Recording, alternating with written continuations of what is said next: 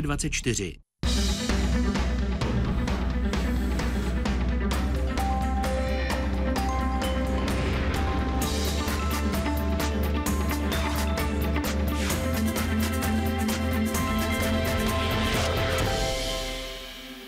Vítejte na Špicberkách. Češi tu otevřeli vlastní základnu. Mají v ní místnosti na spaní a také dvě laboratoře. Nepracují ale jen na suchu. Terénní stanice leží asi 60 km severně a dostupná je jen po vodě. Odsud vyráží sbírat vzorky do kopců, na ledovce i pod mořskou hladinu. Jaké mají výsledky a co plány do budoucna? Dozvíte se právě teď. Začíná Hyde Park speciál.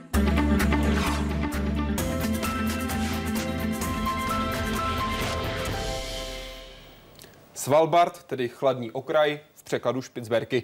Jsou ostroví, na kterém pracují čeští vědci, jsou ostroví, ze kterého se právě dnes v poledne vrátil docent Josef Elster. Vítejte v Hyde Parku. Dobrý večer.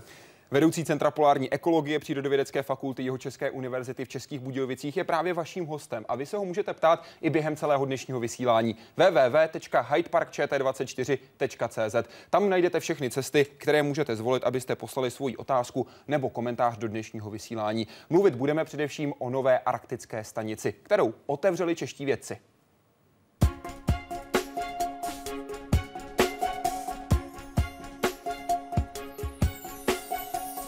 Sedmi letech výzkumu na vlastní základně. V metropoli Špicberků, dvoutisícovém městečku Longerbien, mají Češi velmi prakticky zařízené zázemí za zhruba 30 milionů korun. Završuje se tím určitá etapa našeho dlouhodobého snažení, kdy vyvstávaly překážky jedna za druhou. Čtyři roky řešili vědci s norskou vládou, kde a jak bude stanice fungovat.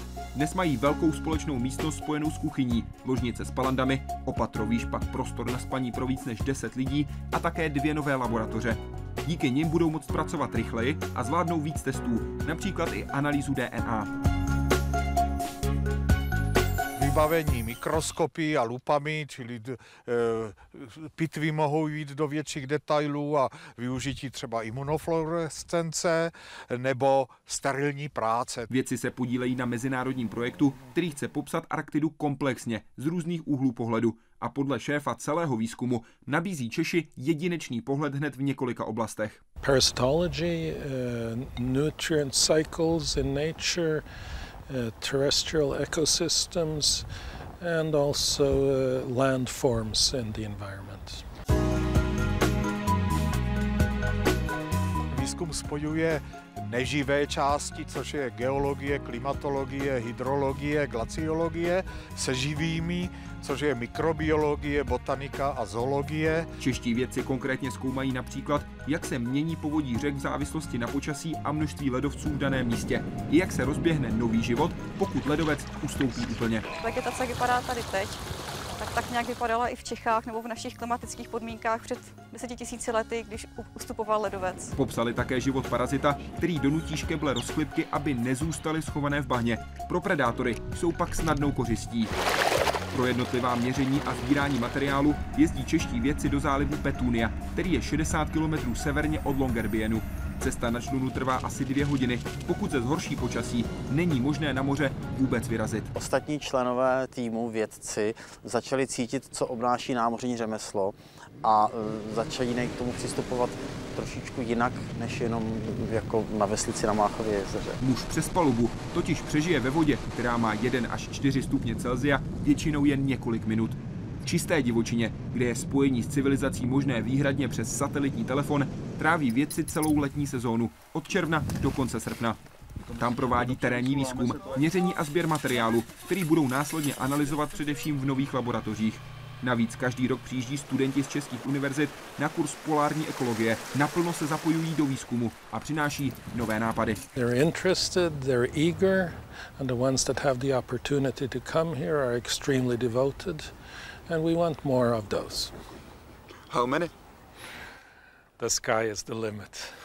Zatím se jich každý rok vystřídá 620, byť zájem je daleko větší. Poptávka eh, po účasti desetinásobně převažuje našim možnostem. Pobyt našich studentů tady na Špicberkách je skutečně pro ně zkušenost k nezaplacení, eh, kterou eh, budou v nejrůznějších podobě využívat celý život a bude se jim hodit celý život. Už příští rok by chtěli čeští vědci udělat další velký krok. Na vodu spustit novou loď a na terénní stanici postavit čtyři mobilní dřevěné kontejnery. Když budeme mít přenosné kontejnerky, tak to umožní třeba bezstarostné nocování, pokud se spí ve stanech, musíme držet hlídky proti medvědům a podobně. Pane docente, kdy jste začal věřit, že se podaří otevřít novou základnu? Podpisem kupní smlouvy, kterou jsme podepsali někdy na jaře letošního roku. A ten první pocit, kdy už bylo otevřeno, kdy jste věděl, že je dostavěno a kdy jste mohl v úterý ve dvě hodiny odpoledne říct, ano, otevíráme novou základnu? Ano, tak to bylo samozřejmě, eh, mi spadl velký kámen ze srdce, protože ta cesta byla dlouhá a těch alternativ, které se postupem času vyvíjely, bylo celá řada a začali jsme být eh, svým způsobem eh, nervózní a netrpěliví a mám velkou radost, že se podařilo tu stanici otevřít. Čeho jste se nejvíc báli? No, báli jsme se, protože ty, ty naše ideje, ty naše nároky Eh, se nějakým způsobem vyjeli a my jsme samozřejmě nevěděli, jaké jsou eh, předpoklady a přesné pokyny z norské strany, které se vyvíjely také. Oni, eh, ty vě, no, norští věci nám nabízeli alternativy, které se nám velmi zamlouvaly a my jsme je chtěli splnit, ale potom, když se dostala ta nabídka nebo ten návrh k norské vládě, tak ta to zamítla, takže jsme museli jak si ten náš přístup měnit a proto to bylo velmi náročné. Která z těch alternativ by se vám vůbec nejvíc líbilo? No, já myslím, že my jsme, ten náš záměr byl vybudovat stanici ve volné přírodě. To, je, to, to naskytuje, si poskytuje nejlepší možnost pracovat v kolektivu v přírodě, kterou studujeme. My, tato alternativa nebyla jaksi doporučena norskou vládou, takže jsme museli o tom se účastnit a modifikovat ten náš návrh. Náměstek norského ministra školství a výzkumu říká, že Norové mají tu politiku mít koncentrovaný výzkum na Svalbardu, na Špicberkách do dvou měst, dalo by se říct v centrální a jižní části. Ta centrální byla lepší. No, tak centrální část byla určitě pro nás nejvýhodnější z hlediska logistiky, protože Česká republika nevlastní loď, která by tam mohla operovat a která by tam mohla vozit eh, vědce a kargo každý rok, takže jsme potřebovali vytvořit nějaký systém, který by byl i finančně snesitelný z našich podmínek. A my jsme teda, ta, ten první návrh byl takový od e, vlastně Norského polárního ústavu, že bychom měli vybudovat stanici u blízko norského dolu který bude pracovat ještě pravděpodobně 15 let a potom teda se zavře a Norská, Norský polární ústav měl zájem, aby se začalo měření v této lokalitě už teda teďka. Ale norská vláda to nakonec nepovolila.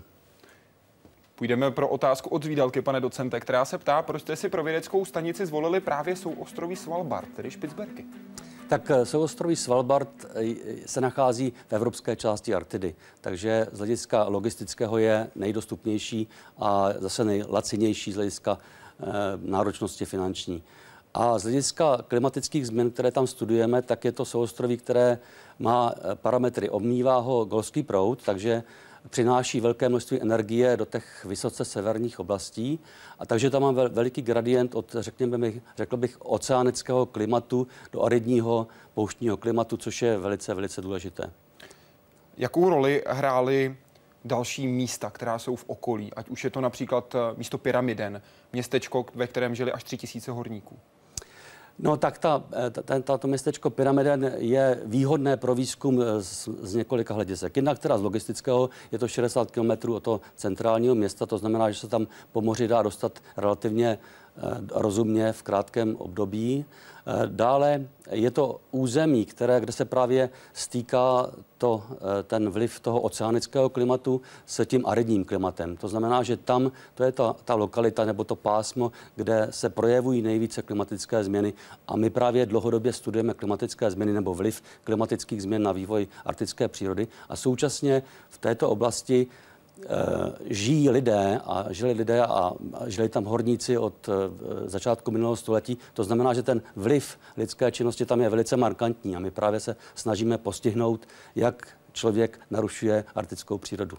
To je takzvaná synantropní vegetace? Ano, to je takzvaná synantropní vegetace. Tedy přenesení například semen rostlin z pevniny na ostrovy. Ano, přesně tak. Tam se eh, stala taková věc, že v 80. letech za vlády Sovětského svazu eh, se tam dopravilo z Donbasu, Sověti tam dopravili velké množství půdy kterou tam rozprostřeli na náměstí, to je takový fenomen, který vlastně změnil ten ekosystém. A my teďka se snažíme postihnout, jak ty spory, jak ty semena zda přežily, které, jak se geneticky změnily a jak vlastně ten v tom ekosystému cizorodém mohou existovat do budoucna. Diváci vidí, jak to právě v pyramiden vypadá, co tam zůstalo, kromě také dvou červených kontejnerů, které patří České vědecké expedici. Ty zbytky domů, trosky, obrovské množství trosek. Jaké jsou důsledky vašeho výzkumu? Na co jste už přišli? No, tak eh, samozřejmě eh, to vlastní město eh, budí smíšené pocity. To město se postupně rozpadá. Musím říct, že my, když jsme tam směřovali náš jaksi výzkum, tak jsme si byli vědomi těch dvou předností, které se mají, které to město přináší a nevěděli jsme, že Rusko bude chtít to město obnovit. Takže teďka jsme v takovém jaksi stavu, že čekáme jak se bude ta věc v tom vlastním městě vyvíjet, ale samozřejmě eh, ty naše budoucí, hlavně budoucí projekty směřují k tomu, aby jsme poznali, eh, jak eh, činnost člověka ovlivňuje arktickou přírodu, jak jsem říkal. A nějaký dílčí závěr už v tuhle chvíli máte? No, samozřejmě ty naše dílčí závěry jak si navazují na závěry, které tam už byly zjištěny. Je tam větší množství teda hlavně toxických látek různých v půdě, to město fungovalo tak, že tam byl eh, velký skleník s tropickými rostlinami, spalovalo se tam velké množství uhlí, byl tam velký spad toxických látek, takže to je zatím zmapováno, ale ta geneti- ty genetické vlastnosti, ta diverzita eh, organismů, které se tam zachovaly nebo nezachovaly v té půdě, je právě tou výzvou, která pro nás je velice důležitá, kterou bychom chtěli studovat. Jak dlouhý čas potřebujete? Kolik let je potřeba na takový výzkum, abyste měli relevantní závěr? Já myslím, že pět až deset let. Na vaše ambice se ptá Bender. Jaké máte s expedicí ambice? Jedná se o objevení něčeho nového, dlouhodobé měření a monitorování, nebo se chystáte měřením potvrdit nějakou hypotézu? Já myslím, že to se jedná především o dlouhodobé měření. Jak jsem říkal, eh, my se zaměřujeme na to, aby jsme popsali, jak se měří arktická příroda. Klimatická změna nebo ten posun klimatu se Artidy velice dotýká, ale ty procesy jsou velmi pomalé, takže my k tomu našemu posouzení potřebujeme dlouhé období. A naši kolegové, Norové a další teda e, státy, které mají území v Artidě, takovéto měření dělají, ale ty měření se jenom dílčí, takže to naše studium výhodně doplňuje a proto jsme také zváni do těch mezinárodních týmů, aby jsme e, ty studie doplňovali. Cílem je potom propojit všechny výsledky do jedné komplexní studie. Přesně tak. Když se ohlednete za vašimi výzkumy, co se vám nejvíc povedlo? Připomínám, že už od roku 2007 pracujete na špičce. No, já myslím, že eh, jaksi největší eh, výsledek, který zatím máme, je, že jsme popsali eh, celou tu zátoku Petunia bukta komplexně, to znamená z hlediska klimatických parametrů, z hlediska abiotických parametrů, které tam existují, ale z hlediska třeba diverzity rostlin, diverzity mikroorganismů. Takže máme jakýsi základ, na které můžeme stavět do budoucna, jak se ten systém vyvíjí v čase.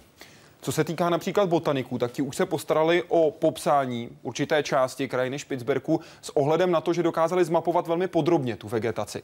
Co všechno se na těchto vegetačních mapách sleduje? No, eh, na těch vegetačních samozřejmě jsou rostlinná společenstva, která jsou v čase velice stabilní.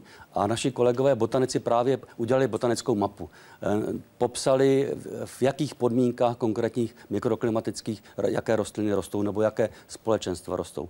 Eh, my jsme to udělali z hlediska nižších rostlin a z hlediska lišejníků a mechorostu, takže nám to dal jakýsi obrázek eh, diverzity toho území. A teďka teda současně na to navazujeme s tím, že manipulujeme s tím územím a ptáme se, jak po manipulaci tepelné nebo zvýšené vlhkosti se to společenstvo bude chovat. Některé, my víme z literatury, že některé ty společenstva jsou v čase velice stabilní, na druhé straně současně víme, že některé ty organismy reagují na tu plynulou klimatickou změnu velice dobře a to je právě náš cíl, aby jsme jakýmsi způsobem vytáhli ty organismy, které jsou dobrými indikátory té klimatické změny. Není to ale to jediné, co sledujete. Mě například zaujal výzkum parazitologů, kteří studovali parazita, který napadá eh, rozchlipky, které přesvědčí v podstatě k sebevraždě. To je velice zajímavý výzkum. Já myslím, že uh, ten náš interdisciplinární výzkum se velice dobře doplňuje a obor parazitologie, který tam je velice dobře etablován a je velice vítán z hlediska našich norských přátel, protože parazité a jsou důležitými nositeli infekčních chorob. Takže samozřejmě do Arktidy se stěhují lidé, chtějí tam žít a pokud by je ohrožovaly eh, infekční choroby, tak by to přinášelo problém. Proto, eh, jak si je ten výzkum parazitologický, infekční velice důležitý. Popište prosím tento konkrétní objev, konkrétní, tento konkrétní proces mm-hmm. toho parazita. Jak dokáže přesvědčit škebly k tomu, aby se neschovávala v bahně. Mm-hmm. Ta, ta škeble se schovává v bahně, pokud teda eh, jí teda je kořistí nějaké ryby a eh, ten parazit prostě přesvědčí její, nebo změní její chování a ona se vystavuje nebezpečí. A samozřejmě eh, tím nabízí, aby se ten parazit přenesl do té své kořisti a z, z ryby zase do ptáka. To znamená, že se tím uzavírá Eh, životní cyklus toho parazita. To znamená, že ta, ta, ta, to, to přinucení toho parazita se takhle chovat, nebo ty škobe se takhle chovat, je základní předpoklad, aby mohla uzavřít životní cyklus. Takže je to životní poslání? Je to prostě fenomén e, nějakého životního cyklu jednoho z parazitů. Těch, těch fenoménů je tam pro, e, celá řada a ta právě příroda nabízí velká překvapení a jedno z nich je toto. Můžete jmenovat další, prosím? Těch eh, možností je veliká řada. My třeba tam pozorujeme v 17. a 18. století, když lidi objevili Svalbard, tak vyvraždili během krátkého období všechny ploutvonožce, vyvraždili velryby a my pozorujeme jejich postupný návrat, který je do takových těch zákoutí Svalbardu, těch vzdálených fjordů je velice pomalý. A my se radujeme, kolegové potápěči, parazitologové, který potkávají třeba ve vodě, když se potápí mrože, potkávají beluhy. Takže to je proces, který právě souvisí i s tou klimatickou změnou. To znamená, že e, jakoby lidi něco zapříčinili a příroda si postupně pomáhá, ale současně je to spjaté s tím procesem toho mírného oteplování. Ten záliv, centrální záliv Isfjordu se oteplil v posledních 20 letech velice výrazně, protože tam nedochází k zámrzu, k zimnímu zámrzu. To znamená, že ten ekosystém je doopravdy vystaven dramatické změně. Ale to je v tom mořském ekosystému. Samozřejmě v tom terestrickém ekosystému to je ještě možná komplikovanější, protože je různorodější hlediska těch klimatických parametrů. Co to znamená, že se oteplil velice výrazně? Oteplil se třeba o dva stupně. Jaký dopad to má potom na ledovec a jeho roční úbytek? No, eh, to je další eh, velice komplikovaná otázka. Samozřejmě eh, všichni, kdo se teda zajímají nebo arktickou nebo polární přírodou, tak ví, že tedy ze sdělovacích prostředků, že nejmarkantnější prvek Arktidy je, že teda ubývá ledu. Ale ono to je, to je velice komplikovaný proces, protože ten ledovec má nějakou dynamiku, ta masa ledu Eh, změřit jeho teda bilanci je velice komplikovaný proces a právě ta naše jedna skupina těch glaciologů a klimatologů právě se zaměřila na tři ledovce, který měří právě tu bilanci ledu. To znamená, že kolik sněhu připadne v zimním období a kolik roztaje v letním období. A porovnává, zda ten ledovec i v některých částech přibývá, anebo teda v některých částech ubývá a jak se teda mění jeho celková masa. Platí tedy, že to není na všech místech stejné? Platí, že to není na všech místech stejné a současně ty ledovce reagují e, rozdílně. To znamená, že je to proces, který se musí studovat a právě e, my jsme pověřeni, aby jsme to studovali v centrální části Svalbardu. Pane docente, jaké další stanice jsou na Špicberkách? Kdo tam bádá? Setkáváte se s vědci z jiných národů a vyměňujete si výsledky práce? Velmi. My jsme e, součástí interne, eh, mezinárodního týmu a ta naše stanice už v minulosti se nám velice průběžně hlásí kolegové a studenti z celé Evropy. Takže máme každoročně jedno až dva studenty, který který bereme, protože se k nám přihlásili z Německa, z Francie, z, z Belgie a tak dále. Jaké další národy bádají na Špicberka? Samozřejmě nejvíc eh, prostředků věnují národy, které mají území. Eh, v Artidě, Spojené státy, Kanada, Rusko, a skandinávské země. Co Poláci jsou aktivní? Aha, Poláci jsou velmi aktivní. Já bych řekl, že uh, Britů se účastní polárního barání třeba 500 uh, vědců ročně, u Poláků to je třeba 300. u Čechů 50. Takže eh, jsme eh, sice malá země, která věnuje prostředky na výzkum Artidy, ale, ale je to, začíná, začínáme být součástí tohoto vědeckého týmu. A do toho berete i studenty. Slyšel to Tom, který se ptá, jak, že dáváte příležitosti k účasti ve výzkumech na Špicberkách také studentům. Jaký je zájem ze strany studentů? Rozhodují o výběru i jiná kritéria než studijní výsledky a zájem o vědecké bádání? Zvládají všichni dlouhý pobyt v tamních podmínkách? Jaký je zájem? Prv, eh, zájem je veliký, je zhruba desetinásobně větší, než můžeme brát. A my bereme především studenty, kteří dělají své bakalářské, diplomové nebo doktorské práce, které má, jsou propojeny s prací, kterou by tam mohli dělat. To znamená, že oni píšou motivační dopisy a navrhují, co by, mohli, eh, co by je zajímalo, aby tam udělali. A my, Tedy ryze praktický výzkum. Přesně tak. A my na základě toho zda se, jsme schopni takový výzkum za, zabezpečit, tak potom jim nabízíme, aby s námi jeli. Ale nám jde o to teda, aby eh, tam něco naměřili, něco získali, aby pro svou, eh, pro svou budoucnost tam něco získali. A potažmo tedy pro českou vědu. A vče, samozřejmě pro českou vědu. Ty, kteří tam ty své výsledky publikují, tak ty to jsou samozřejmě ty nejhodnotnější, ty nejlepší studenti. Jaká jsou další kritéria? Motivační dopis, to je jeden bod. Co další? No, já bych řekl, určitá umírněnost, eh, sociální smír, který tam musí v tom týmu pracovat. Eh, my je, eh, není možné, aby tam jezdili individualisté. Ty, ty lidi se musí přizpůsobit tomu týmu, tomu režimu. Takže my se snažíme, aby ty studenti, aby jsme, já myslím, že svým, hlavně svým příkladem, aby ta, ta expedice proběhla v, v kamarádství, aby se vraceli plný zážitku, plný zkušeností, ale současně, aby navázali přátelství se svými kolegy. A aby se tam vůbec dostali, musí splnit co všechno? Jaké všechny podmínky musí splnit? Co musí projít, mm-hmm. aby měli šanci na Špicberky jet? Hlavně teda při výběru motivační dopis, kde nás přesvědčí, že tu práci, kterou tam chtějí dělat, ví, o čem se jedná a přinese úspěchy. A za druhé potom teda absolvují ten kurz polární ekologie, to znamená, že jsou schopní absorbovat základní znalosti z polární ekologie a jsou schopní jednak prezentovat své výsledky, které tam naměřili a potom složit test teda těch eh, teoretických znalostí, který je taky dost náročný, protože eh, musí obsáhnout všechny obory eh, teda polární ekologie. Co když nesplní? Tak by si potom museli ten kurz zaplatit, nebo náklady na ten kurz zaplatit sami. Jinými slovy, tím tedy Zajišťujete, že se tam nepojede někdo podívat jen na výlet? Přesně tak. Kolik lidí vypadne na závěrečném testu? E, vypadnou někteří, ale mohou opakovat, takže e, snažíme se prostě, aby se naučili, aby ten kurz přispěl co nejvíce k jejich budoucnosti, aby si o to, z toho kurzu odnesli co nejvíc znalostí a dovedností. A vzdá někdo přímo tam kvůli tamním podmínkám? Zatím se to nestalo. Já myslím, že ten tým vždycky se vytvoří, že tam je vždycky ten, ten pozitivní přístup, že eh, pokud se tam najde jedinec, který nějakým způsobem eh, se v tom kolektivu necítí dobře, tak ho ostatní přitáhnou a eh, tím se to všechno slepčí. Mluvíme o tamních podmínkách. Pojďte se podívat, jak to vypadá na terénní stanici, tedy na té, která je zhruba 60 km severně od Longyearbyenu, od nové vědecké základny. Přímo po terénní stanici vás provedou tři čeští věci, kteří na ní zůstanou až do konce srpna.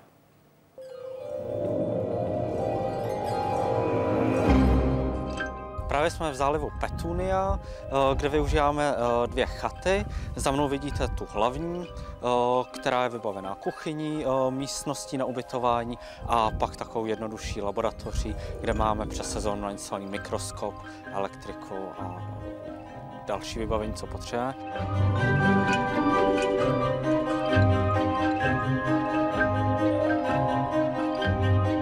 Té chatce bydlí během kurzu studenti, bydlím tam i já, protože je nutný kvůli bezpečnosti, aby tam byl někdo se zbraní. Absolvovali jsme zdravotnický kurz, eh, máme kapitánské zkoušky, takže kurz na obsluhu lodi, máme průkaz radiooperátora, což je kurz pro obsluhu vysílačky, máme zbrojní průkaz a každý rok absolvujeme střelecký kurz.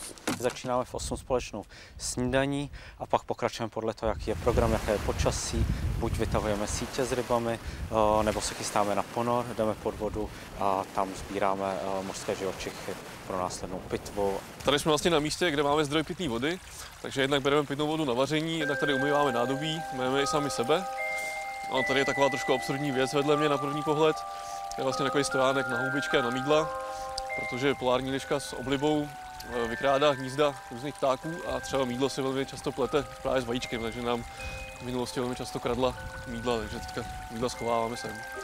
Myslím, že tady přežijeme bez problémů celou uh, sezónu letní, což jsou ty dva, dva až půl měsíce, uh, protože zásoby nakupujeme ve velkém množství v Čechách a posíláme se společně s polskou lodí, která zásobuje uh, polskou stanici na protější straně fjordu. Potraviny skladujeme tady v naší improvizované lednici, což je de facto jenom barel zakopaný do země, do permafrostu, který je trvale zmrzlý, takže je tam stála teplota kolem dvou stupňů. No a pak už stačí jenom vybrat nějakou pochoutku, sejra nebo klobásu. A zároveň to má i bezpečnostní funkci, protože tady je to daleko od chaty, je to utěsněné, takže to neláká medvěda.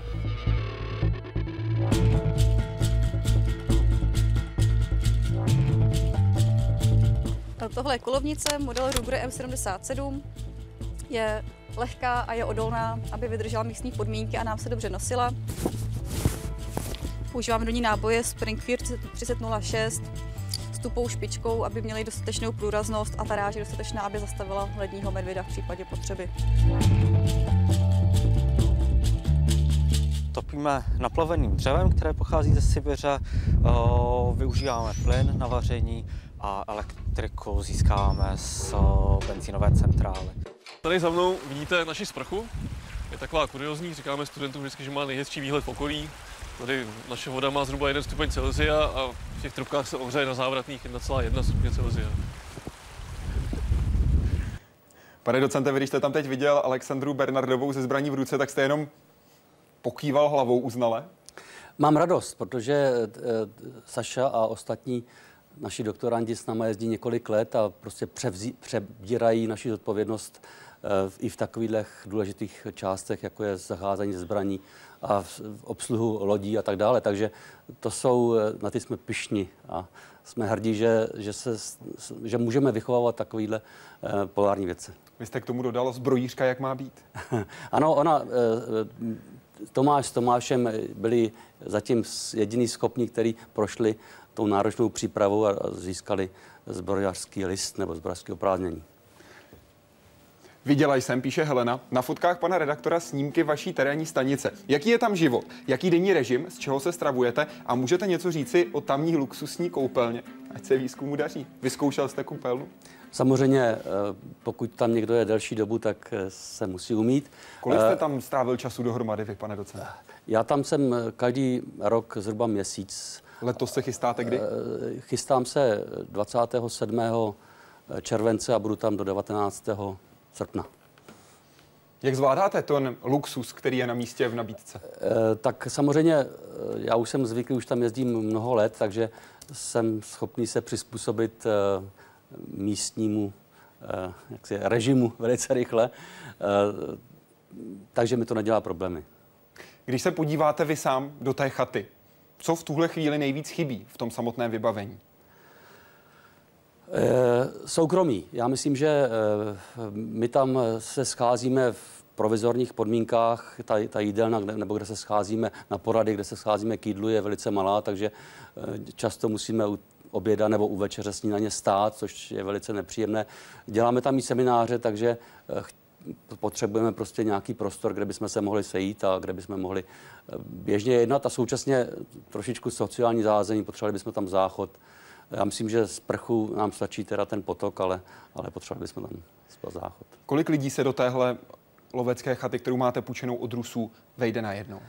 Eh, jak jsem říkal, studenti, jak říkal kolega Kavan, spí v té malé chaťce, což nám velice vyhozuje, vyhovuje, protože eh, je dobře, když eh, jsme odděleni, že když teda studenti můžou mít jakési soukromí a zase teda učitelé eh, se můžou připravovat na další den a můžeme mít třeba porady, kdy se eh, do, domlouvám mezi jednotlivými skupinami, jak budeme využívat loď, jak se budeme ten, ten následující den využívat z hlediska třeba zbraní, které budou kam a, jak, a tak dále. Web využil Tomáš Zlámalk a poslal svoji otázku, kterou se ptá, jak se daří dodržovat nějaký pravidelný denní režim, vzhledem k tomu, že teď v létě máte slunce nad hlavou 24 hodin denně. Máte nějaká pravidla pro rozdělení času mezi práci, odpočinek, spánek, anebo naopak využijete denního světla pro práci? Uh, velice striktně. Uh, snídaně se připravuje v od 7 hodin připravuje služba, Den, pracovní den začíná snídaní v 8 hodin, kam se, kde se všichni sejdeme. Po 9 hodině se všichni rozchází na svý, do, do terénu, na své lokality a scházíme se v 8 večer všichni zase na, na večeři a snažíme se, aby všichni byli v 8 hodin na večeři, pokud se neprotáhne den z nějakého důležitého důvodu. Ale jinak teda se snažíme takhle striktně dodržovat pracovní režim. Po návratu, po večeři máme, jak jsme říkali, porady, kdy se domlouváme na další den. Eh, máme někdy i semináře, takže eh, ten program se modifikuje i podle počasí a podle konkrétních možností. Ale snažíte se tady hlídat, abyste například den co den spali 8 hodin? 8 hodin asi je přehnané. Já myslím, že chodíme spát tak eh, v 11, ve 12 a stáváme v 7. Eliška Dobrá přeje dobrý večer. Máte nějak na Špicberkách určeno či vymezeno, kde smíte zkoumat a co tam zkoumat? A nebo je to jen na vaší odborné úvaze? V jakém rádiusu od nové stanice se zhruba pohybujete? Loď na cesty mm-hmm. do terénní stanice máte vlastní, anebo si ji najímáte? Tak eh, samozřejmě máme jednak lokality, které měříme dlouhodobě. Ty lokality, které měříme dlouhodobě, tak se snažíme eh, mít od stanice co nejblíže. Ale protože jsme přírodovědci, tak nás zajímá celá diverzita přírody, která tam je, takže eh, s, s časem pobytu našeho tam, tak poznáváme další a další zajímavá místa, která chceme studovat. Takže ten náš rádius akční se eh, stále prodlužuje. A musíte a, žádat o nějaká povolení, abyste tam mohli vstoupit? Ano, my máme, ty povolení dostáváme na jeden až dva, rok, dva roky. Eh, na ty stále lokality, kde máme nějaké eh, zařízení, které jsou v tom terénu celoročně, tak na to nám dává guvernér zvláštní povolení. Na ty běžné zvěry, které děláme v přírodě, pokud to nejsou eh, zvířata, ptáci, rostliny, které se nesmí vyvážet ze Svalbardu, tak půda, voda na další studium se může odvážet. Jaký je ten rádius? Kolik je to kilometrů? Já bych řekl do 20 kilometrů. Loď na cesty do terénní stanice máte vlastní nebo si ji najímáte? Ehm, musíme mít vlastní. Ehm, ty prostředky na najímání by nebyly možné. My máme zatím eh, tři zodiaky, tři gumové čluny, které, s kterými operujeme v, té zátoce a stavíme loď, která právě bude dopravovat studenty a vědce mezi eh, tím správním městem Longyearbyen a stanicí. Kdy bude loď hotová? Eh, loď by měla být hotová eh, v letošním roce, měla by projít eh, zkušebním provozem a v příštím letě bychom ji měli by dopravit na Svalbard. Jak je velká? Je to loď, která je 15 metrů dlouhá, železné konstrukce, to znamená, že je ledové třídy. To znamená, že může pracovat v takovýchto podmínkách. To znamená, že může prorazit slabší led? Slabší led do 10 cm, řekněme. Jak často je tato cesta takhle zamrzlá? Na začátku sezony, pokud eh, my bychom chtěli tam operovat co nejdelší sezonu, to znamená, že řekněme v první polovině června, kdy ještě je moře zamrzlé, tak bychom se tam rádi dopravovali. Na to se ptal právě jeden z našich diváků, který se ptá, zdali předpokládáte celoroční využití nové výzkumné stanice, anebo jsou podmínky na Špicberkách v zimě natolik vědecky nepříznivé, že by se to nevyplatilo. Naopak, my teďka teda tam operujeme především v letním období, ale předpokládáme a velmi nás zajímá, Eh, jak třeba rostliny přežívají zimní období, eh, jak se ptáci chovají, které tam eh, teda zimují, jak se chovají v zimní období. Takže to jsou ty hlav, nebo jedny z těch stěžejních otázek, které si klademe a určitě bychom chtěli stanici využívat po další období v budoucnosti. Kdy to vidíte reálně? Kdyby tam mohli čeští věci zůstávat i přes zimu? Já nevím, jestli by bylo výhodné tam zůstávat úplně celou zimu.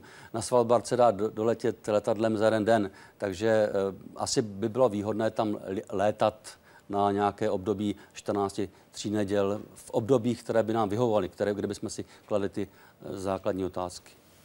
Na Facebooku se ptám, pan Novák, jste okolok, píše, tak bych chtěl vědět, jak tam likvidujete použité věci a odpad. A tak to je výborná otázka, protože eh, všechen odpad odvážíme do, Long, do Longyearbyenu, kde ho odezdáváme do skladného zdvora.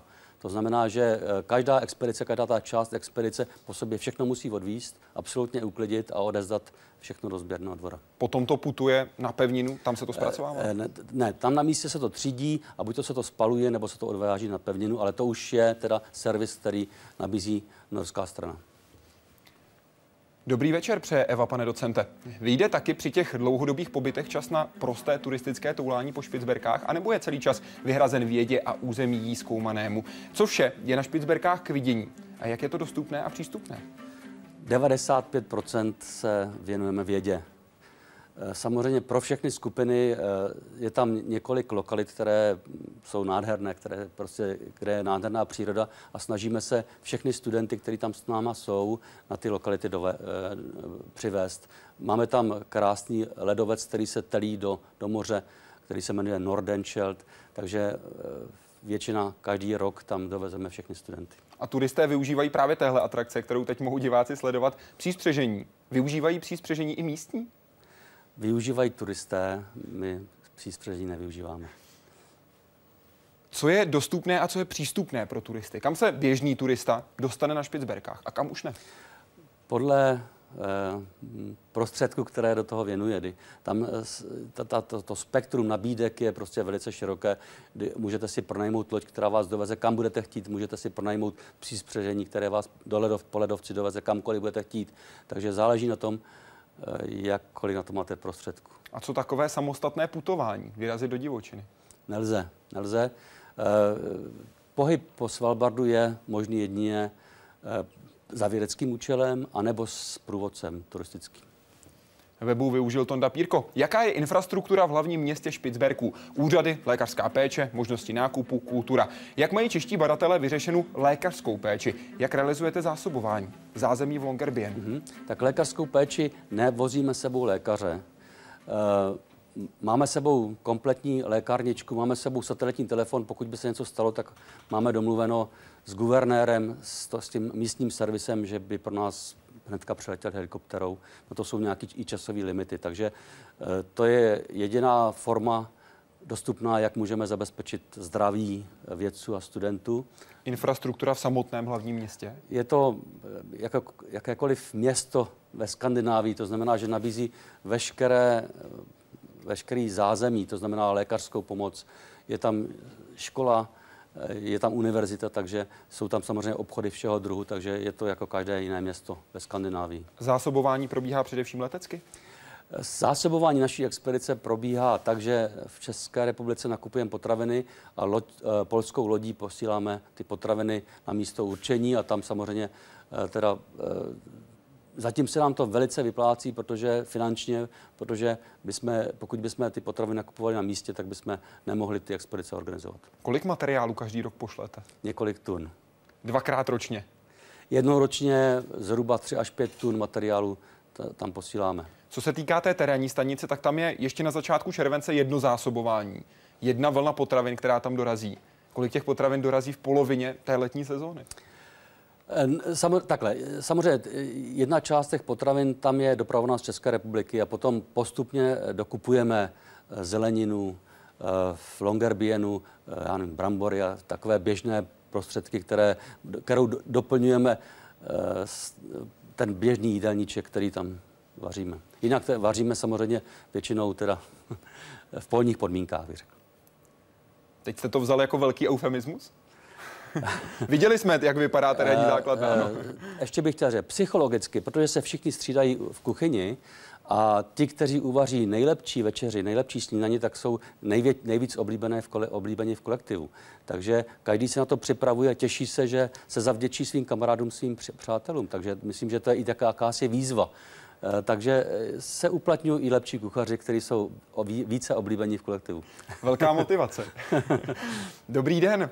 Zajímalo by mne, píše Janina, jaké jsou karanténní pravidla pro dovoz biologického materiálu na Špicberky. Například experimentálních zvířat, ale i v uvozovkách živých potravin jako ovoce, zeleniny, síry a podobně. Nebo třeba domácích mazlíčků. Úspěšné bádání. Uh my tam nevozíme domácí mazličky, samozřejmě my tam jezdíme za vědou, takže eh, všechny zvířata, které se tam dováží, musí procházet karanténou, která je velice drahá. Eh, ty psy, kteří tam eh, chovají, v těch, tak ty jsou pro práci na, na, na těch příspřežení a ty prochází nějakým veterinárním dohledem, ale to my se to nevíme přesně.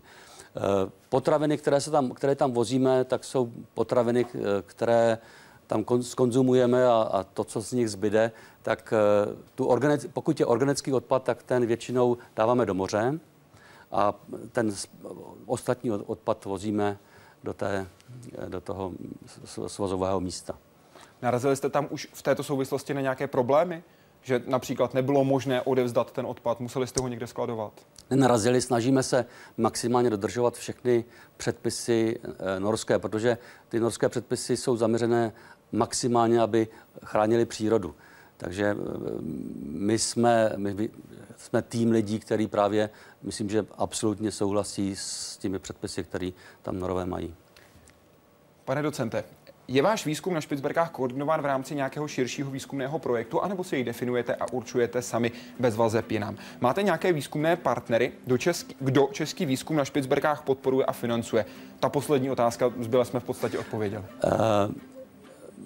My jsme v, této, v tomto okamžiku jsme podporovaní Českým ministerstvem školstvím, ale teďka jsme podávali velký projekt eh, v rámci norských fondů a jednak s tou místní univerzitou eh, chceme organizovat eh, ty vlastní kurzy vysokoškolské a současně máme rozdělené i té výzkumné úkoly. To znamená, že ten náš eh, výzkumný projekt nebo výzkumný záměr je velice těsně propojen eh, s norskými kolegy, jak z té univerzity, tak z Norského polárního ústavu. Jaký rozpočet máte v tuhle chvíli?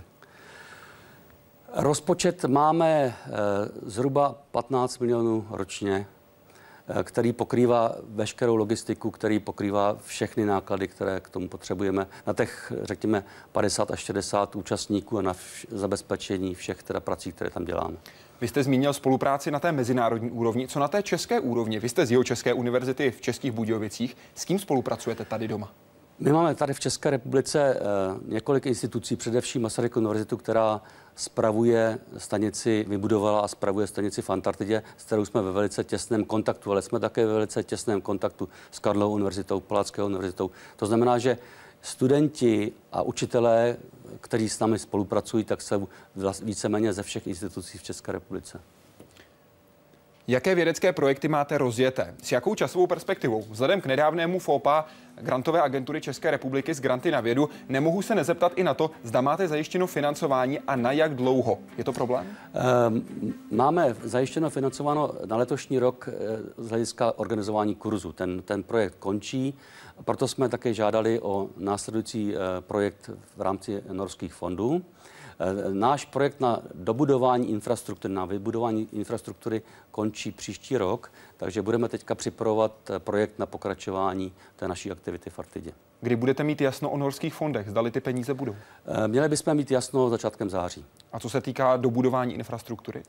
Na to máme prostředky ještě příští rok, takže... Myslím já... ten rozpracovaný projekt. Jaká je ta vize do budoucna, kdy vám dají vědět?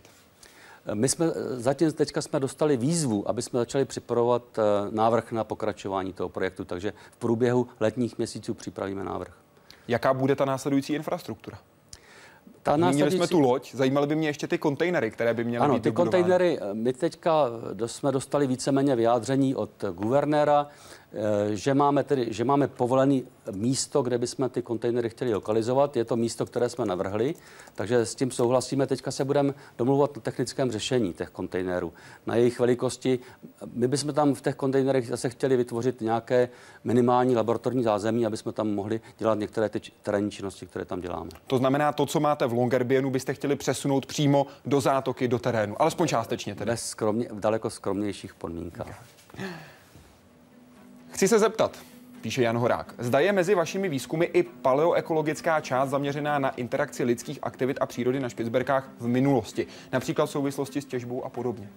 Není, není. Eh, právě ta, ta kolegyně Saša Bernardová je paleonolog, která teda studuje vývoj vegetace v čase, ale eh, snaží, takhle, tento Centrum polární ekologie snažíme se pokrývat i obory sociální, Eh, humanitní. To znamená, že eh, teďka kolega Broš eh, z Akademie věd organizuje kurz, který by měl pokrývat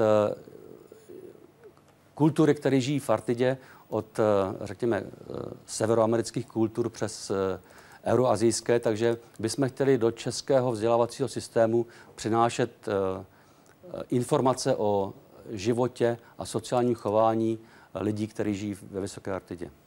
K tomu máte v úvozovkách ideální výzkumný materiál. Svým způsobem samozřejmě eh, ta, ta, tam to, to město, těžební město Pyramiden je takovou výjimkou, protože ten systém, který tam pracoval, tak eh, byl nelogický, prostě ty, to, to, to, to, to společenství se tam chovalo prostě nenormálně, bych řekl.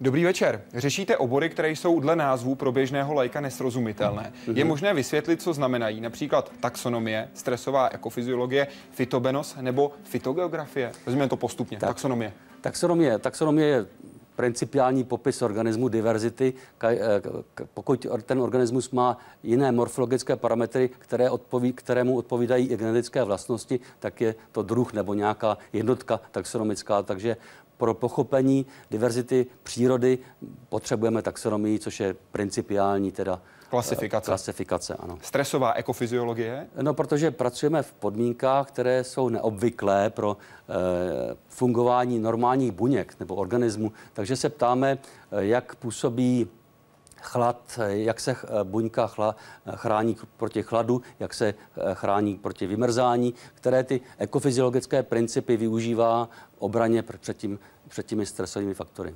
Fitobenos? Fitobentos to, je, to jsou organismy, které pokrývají dna, nádrží dna potoků sladkovodních, takže to je společenstvo, které tam je velice běžné. Fitogeografie. Fitogeografie je věda, která se snaží pos, po, postihnout, jak jsou rozšířeny organismy na naší planetě. Zda například eh, nacházíme v Arktidě a v Antarktidě stejné organismy, anebo v alpínském pásmu v Evropě a ve Vysoké Arktidě. Jeden z našich diváků se ptal právě na to, jestli se dá propojit výzkum Antarktidy a Arktidy. Jde to?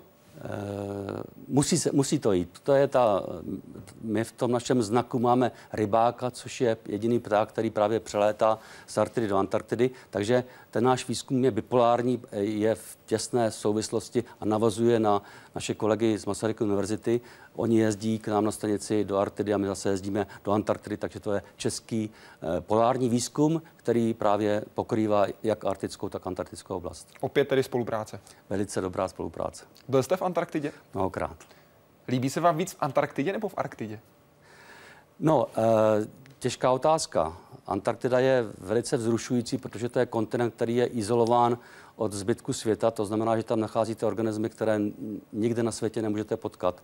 Kdežto Arktida je otevřený systém, eh, kde se dostávali lidé teda 200 let, řekněme, a dělali tam změny. To znamená, že Arktida je daleko, daleko výbušnější systém a daleko, daleko eh, hůře studovatelný, protože se tam ty, ty fenomény rychle střídají. Takže e, obě ty oblasti jsou jedinečné a přináší jedinečné výsledky. Nebylo by lépe výrazně omezit návštěvy na Antarktidě a taky alespoň trochu ochránit? Neměli by se vědci tvrdě postavit proti plánům na těžbu v Arktidě a jejímu rozparcelování? Uh, Začněme Antarktidou. Výrazně omezit návštěvy Antarktidy. No, co já mám zkušenosti, tak eh, pokud se něco zakazuje obecně ve společnosti, tak to vždycky eh, spíš láká. Takže eh, nastavovat pravidla. Pokud se organizuje turismus do, do Antarktidy, tak by měl být vytvořeny takové podmínky, aby ten ekosystém Antarktidy byl minimálně narušován. Takže to je, myslím, že je velice důležité. Z hlediska Arktidy, Arktida je teda ovlivňovaná člověkem po dlouhé období a Určitě eh, se, je, tam velk, je tam velké množství zdrojů nerostných surovin a s vlivem člověka se tam určitě začnou těžit eh, nerostné suroviny. Teď jde o to, aby se využívaly maximálně moderní technologie, aby pokud se ty uh, suroviny budou těžit, tak aby se těžily tak, aby ten systém byl minimálně narušován. A jak vy se díváte na ten návrh divák, který se podepsal jako K2, aby se vědci postavili proti té těžbě? Měli by věci říct, ne, nechte Arktidu být a netěžte tady? Těžká otázka. Eh, pokud, jak, jak jsem říkal, pokud by, eh, určitě je možná těžba, která ten systém nebude narušovat. Pokud, to je jako, kdyby jsme, eh, otázka, postavíme Temelín, budeme využívat energii z jádra v České republice, tak jste, pokud se vytvoří podmínky, že to, ten systém neovlivní a přinese to ekonomický dopad pozitivní, tak myslím, že to není nic proti ničemu. A myslím, že to fakt je to samé. Pokud ty, techno, ty technologie budou využívány optimálně, tak by se ta těžba mohla v některých místech uh, realizovat. Takže se nebojíte ani otevření té severní cesty? Otevření severní cesty se nebojím, protože to je cesta po moři. Uh, ty, uh, ta, tam je, jsou velké otázky, protože ta těžba ropy v moři eh, vždy přináší určité znečištění. Takže těžba ropy v mořském systému je velice komplikovaný, technologicky komplikovaný proces a měly by se určitě vytvářet podmínky, aby byl co nejvíc kontrolován ten proces. Ale doprava po moři znečišťuje moře minimálně, takže myslím, že to by neměl být problém. Slyšel jsem, píše Alan Nový, že bez pušky se na Špicberkách do volné krajiny nesmí. Vyplývá z toho, že jednou z podmínek účasti na vědeckém výzkumu je i zbrojní pas a střelecká zkušenost. Jaké zbraně a střelivo používáte při cestách do terénu? Kam se míří na medvěda? Mm-hmm. Tak uh... Na Svalbardu jsou jiné zákony než v České republice. To znamená, když tam přijde turista a, přihlá, a přihlásí se k nějakému turistickému výletu, tak je jde s průvodcem, který za ně zodpovídá. My děláme to tak, že všichni naši vědci a studenti prochází školením bezpečnosti práce, což je i e, střelba a školení, jak se teda před tím medvědem bránit. Takže všichni naši studenti, všichni naši pracovníci jsou opakovaně školeni, jak se chovat e, a ochraňovat e, medvědovi. Kam se míří, když zautočí medvěd? Na srdce. I to se může stát, i to může přijít. I útok polárního medvěda mohou čeští vědci na Špicberkách zažít. Hrozba je reálná a ostatně už ho také jednou zažili. Útok, který přišel v okamžiku, kdy byli na vodě. Byli jsme eh, na člunu a odebírali jsme plankton. Eh, všechno jsme vyházeli z lodě, včetně pušky, abychom měli víc místa. Najednou 20 metrů od nás za takovým misem se objevil medvěd jak nás uviděl, skočil do vody a plaval na nás. Naštěstí jsme měli motor, takže jsme mu uh, upluli. A polární medvěd přišel i na terénní stanici. Před dvěma lety rozbil dveře a prohledal chatku. Po druhé hledal jídlo letos v zimě. Vytáhl nějaké věci z chaty, uh, rozkousal konzervy, do kterých se tak dostal a pokusil se ochutnat uh, úspornou žárovku, kterou jsme tu nechali. Na lidi útočí jen výjimečně, je ale třeba dodržovat bezpečnostní pravidla. Před třemi lety udělala skupinka britských skautů sérii chyb. Medvěd tři zranil a jednoho zabil. Objevit se může polární medvěd i v Longyearbyenu, stává se to ale málo kdy. Město je navíc celkově velmi bezpečné. Místní nezamykají domy ani auta, sněžné skútry jsou zaparkované na každém rohu, a to i s klíčky v zapalování. Mezi posledními případy místního policisty byla ukradená kamera na výletní lodi plné turistů, zmizelé boty na ubytovně a kolo, které se ráno našlo u studentského ubytování. Pane docente, musel jste někdy vystřelit ze zbraně na Svalbardu? Kromě při, tréninku. Při tréninku mnohokrát, eh, jinak ne. Zaplať pámbu. Ani ostatní čeští věci? Ani ostatní čeští věci. Dobrý večer, pane docente. Zajímalo by mne, jak mnoho máte volného času, jak jej trávíte a zda se scházíte s tamními obyvateli. Jak vás berou tamní obyvatele? Uh, scházíme. Eh, my tam jsme součástí toho města, takže máme tam mnoho přátel. Eh, často k nám chodí do stanice teďka noví přátelé, do té naší nové stanici. Pokud jsme na terénní stanice, tak tam jezdí turisté a pokud jdou kolem naší stanice, tak se většinou zastaví na čaj nebo na popovídání, takže jsme povinni všichni návštěvníky vítat a pohostit je. A vaše dveře jsou vždy otevřené? Naše dveře jsou vždy otevřené. Metaforicky nebo fakticky? V Longyearbyenu uh, omezeně, protože nenabízíme ubytování pro turisty, nenabízíme, ne, ne, není to možné, aby jsme to zabezpečovali. Nabízíme dobré slovo, pohoštění, teplý čaj, jak v Longyearbyenu, tak, eh, tak na té terénní stanici. A příjemnou společnost. A příjemnou společnost. Eda Pilný píše, co si myslíte, pane docente? Pan redaktor pár dní pobýval přímo na stanici a v okolí. Hodil by se do výzkumného týmu? Velmi. Děkuji. Já jsem eh, byl velmi rád, že s náma Česká televize mohla být, protože tam přinesla, přinesla velké množství energie a zájmu o přírodu, eh, o naší práci, což nás velmi těší a děkujeme za tu výbornou reportáž. My děkujeme moc, že jste byl hostem Hyde Parku a děkujeme také za možnost být s vámi. Budeme držet palce, ať se výzkum dobře daří. Děkuji pěkně. Hezký večer. Děkuji, že jste byli s námi. Nejen dnes, ale během celého roku. Premiérové díly Hyde Parku Civilizace uvidíte zase od září. Už teď vám ale rozhodně můžu slíbit, že se dál budeme snažit nabízet vám zajímavá témata a brát vás třeba i na netradiční místa. Děkuji vám a těším se na viděnou.